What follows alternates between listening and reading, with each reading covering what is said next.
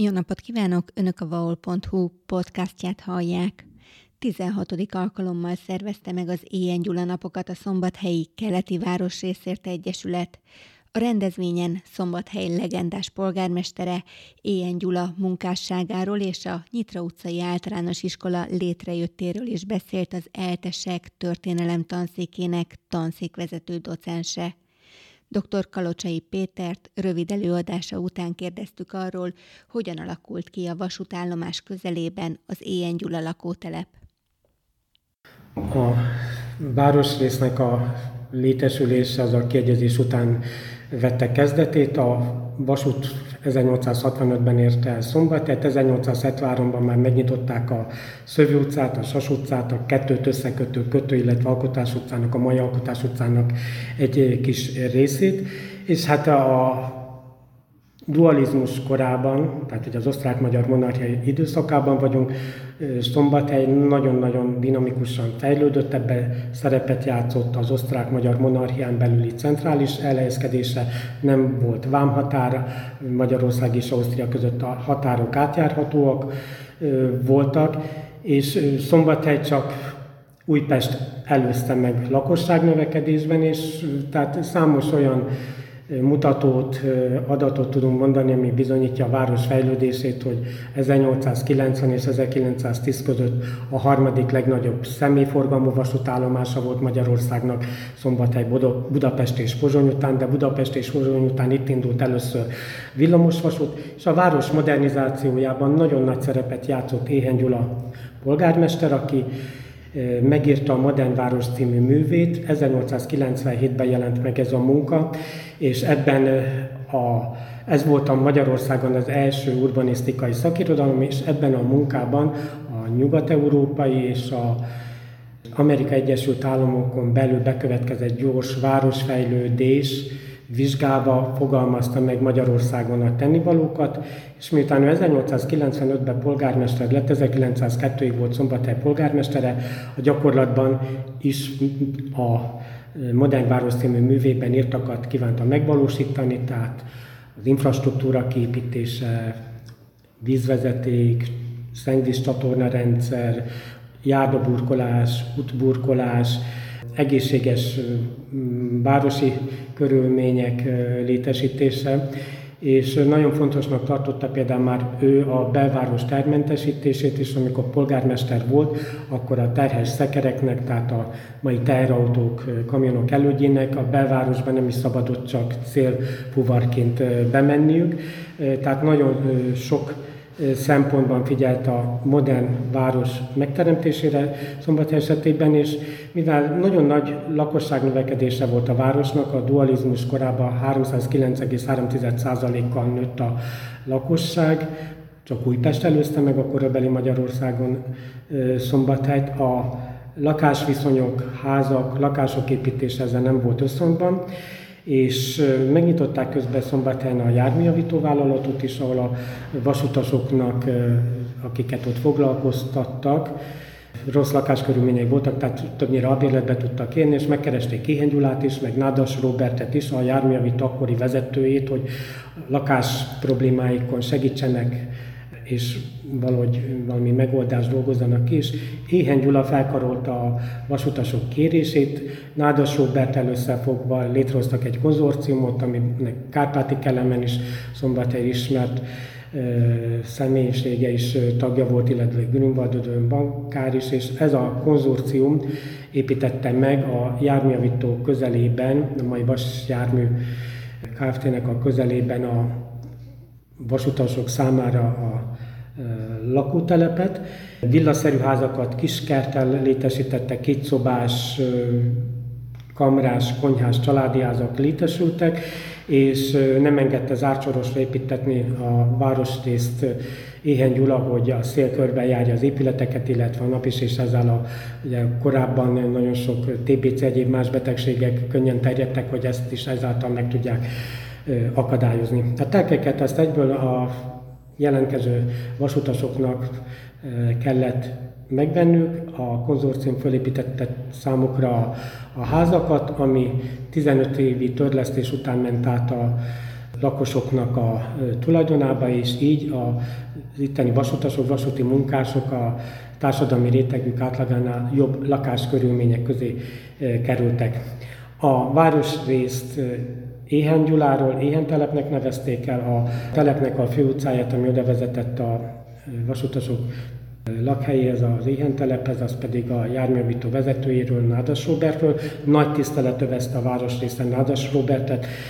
nagyon jó vezetőinek tartották a járműjavítóban, járműjavítónak, és közelmúltban járműjavítóban még Nádas Robert díjat is adtak, hát nem tudom, hogy ez a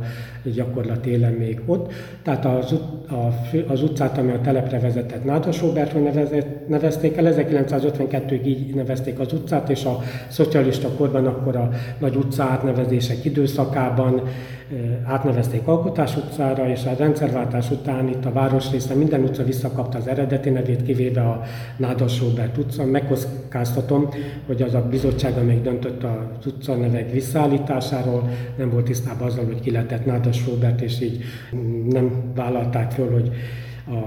az utcának a nevét visszadják. És hát innét a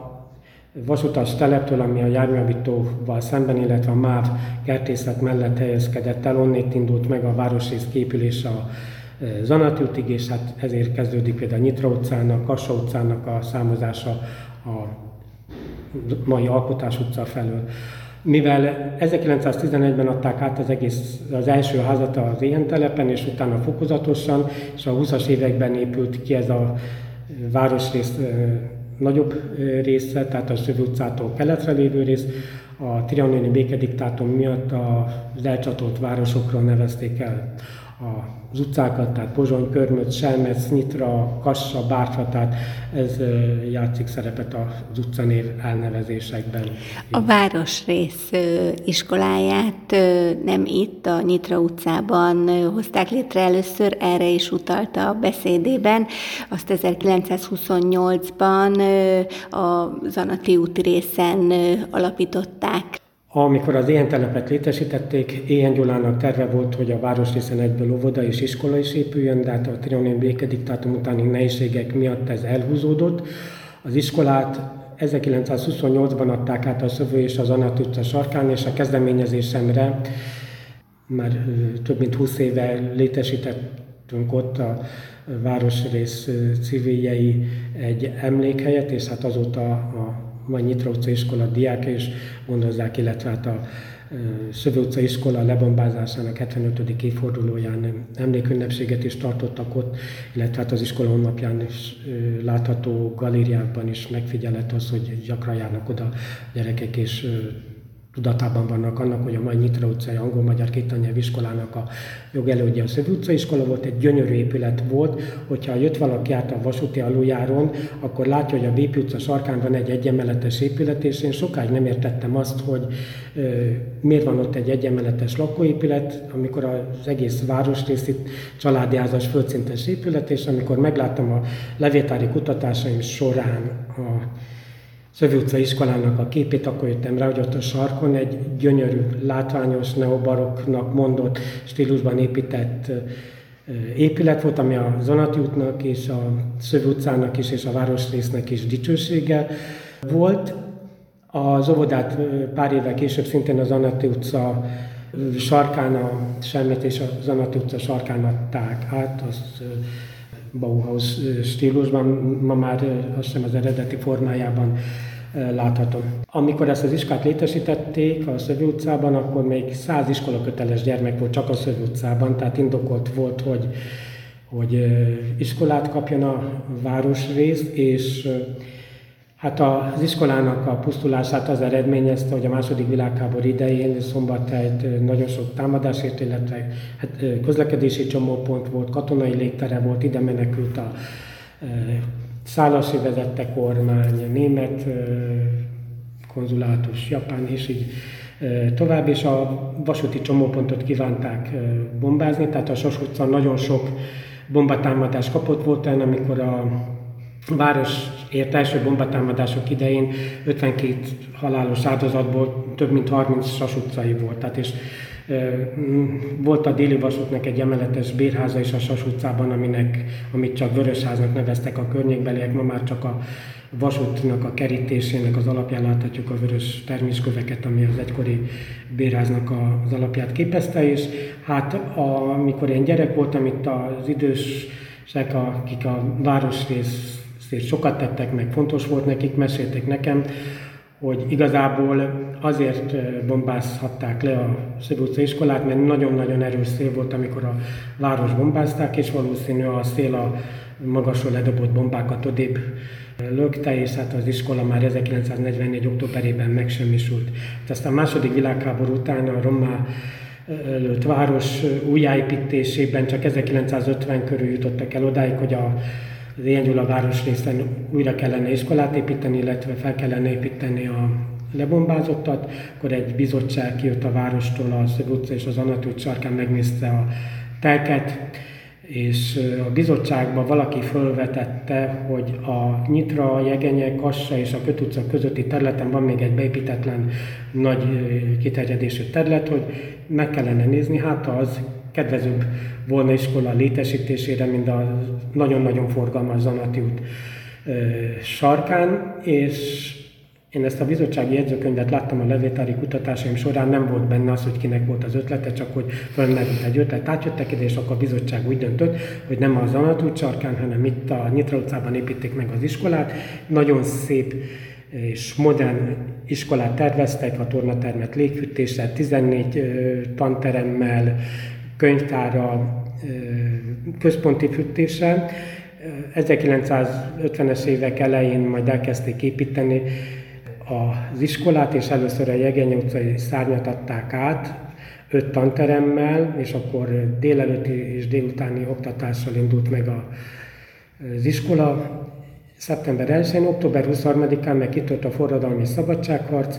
és az iskolának mindkét irányba való bővítését akkor leállították, az országban minden beruházást leállítottak akkor,